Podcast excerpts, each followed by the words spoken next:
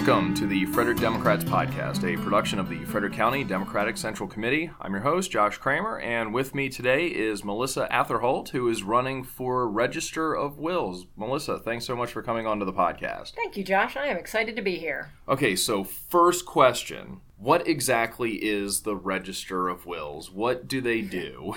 this is a good question and one that I have been asked almost every time uh, I mention that I'm running for office. Um, it is primarily an administrative uh, position, it is a full time paid position, basically, the manager of what other states call the probate office. Uh, Maryland is one of uh, three holdout states, including Pennsylvania and Delaware, that still have this as an elected position.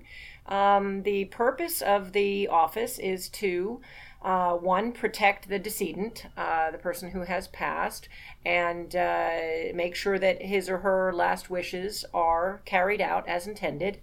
Um, also, protect their heirs and creditors, uh, making sure that they receive what they're entitled to.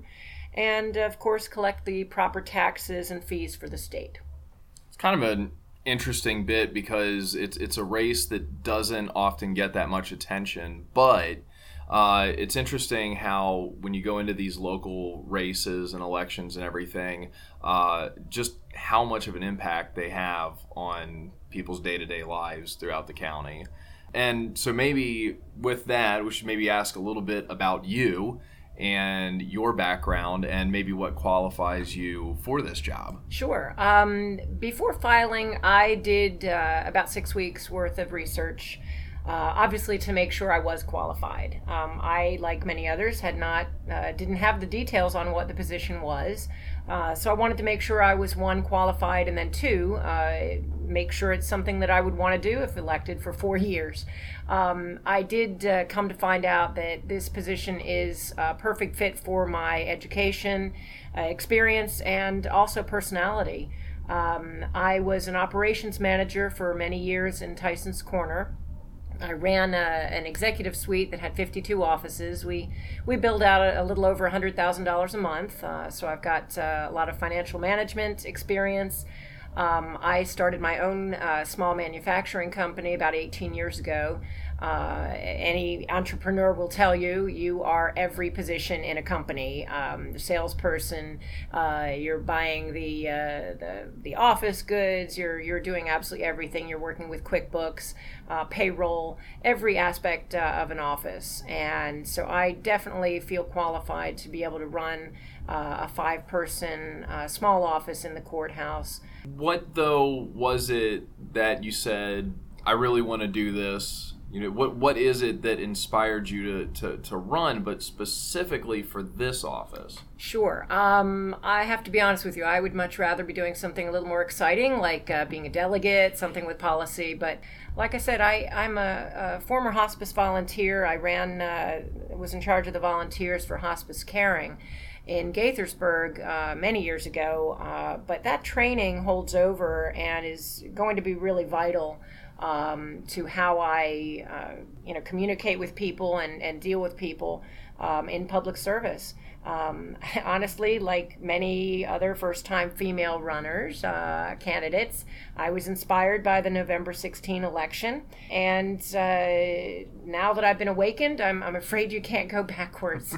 uh, so, uh, so here I am uh, as a first time candidate.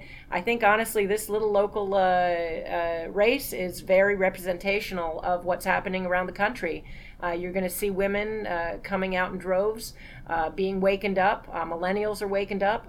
Uh, and we want to know who is running our county and the various uh, offices. In terms of um, your top priorities, though, you know, you, you I think, kind of characterize the office as, a, as an administrative one. But upon election, what would be your top priorities for the sure. office? There's the first thing that that comes to mind is that Frederick is uh, one of only uh, two other counties in the state that do not have a an online payment capability on their website.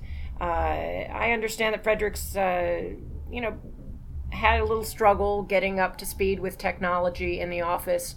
Um, they were one of the last counties to implement the case management uh, software system that the state ha- has uh, implemented. Um, I'd really like to see a, a, button for online payment. That would be um, something. And another thing that uh, seems to be unique to Frederick is that the office is closed on Thursday mornings. Um, I imagine for an office staff meeting. Um, but it's a public office, and I believe it really should be opened. Uh, that extra half hour uh, several people have told me along the uh, campaign trail that you know they've gone in, taken time off work, uh, and uh, tried to uh, you know take care of the business they needed to, and found the office closed. one person even told me it was closed for a holiday party. So, so I would definitely want to make sure that you rotate staff members, and the office should be open when it when it should be. Yeah, yeah. so one of the other things I wanted to ask about there was a uh, a, a, recent article in the in the Frederick News Post. Um, the title of it was "Enthusiasm Challenges Experience." Um, sure. You're you're going up against an incumbent, and you know a lot of times incumbents want to tout their experience, um, but do you think that that article, from what you remember from it, uh, that does it accurately reflect uh, your abilities?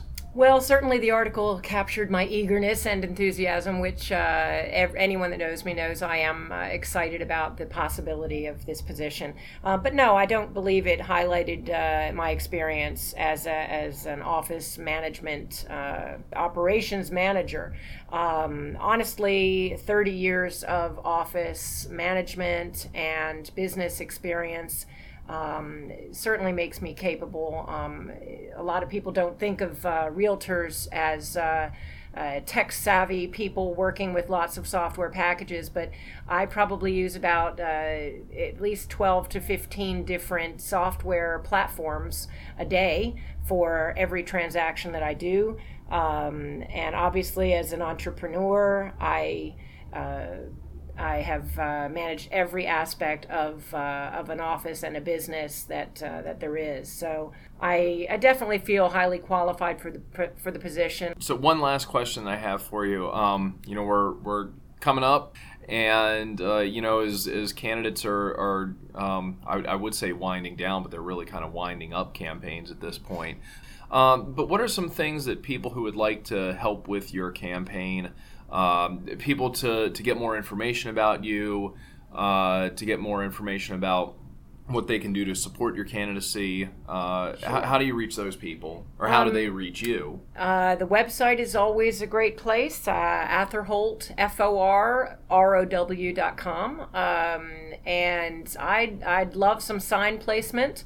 Um, I do work full time, so the campaign uh, has. I, I, wish I could do the campaigning full time, uh, but yeah, I would love some yard sign placement from people. If if you are if you have a nice place that you could uh, put a sign up, um, I have some much larger signs that I would love some support with there, um, and just really getting the word out about uh, uh, the office and what it is um, you know that's that's another thing that I'd love to see happen with this office is some more community outreach and uh, letting the public know what it is and what they can do to save themselves money uh, and make sure that it's an inclusive office forward thinking uh, individuals um, I think that's something that we're all looking for um, out of this next election. All right. Well, uh, Melissa Atherholt, who is running for Register of Wills, thanks so much for coming on to the podcast today. Thank you, Josh. I really appreciate the opportunity and I'm excited to see what happens, no matter what. oh, uh, me too. And I, but I feel pretty good about it. Good, um, good. I'm sure you do too. So, all right. uh, so, just for uh, all the listeners, uh, again, want to point out the uh, uh, Frederick Democrats website at www.frederickdemocrats.org. That's the official website for the Democratic Central Committee.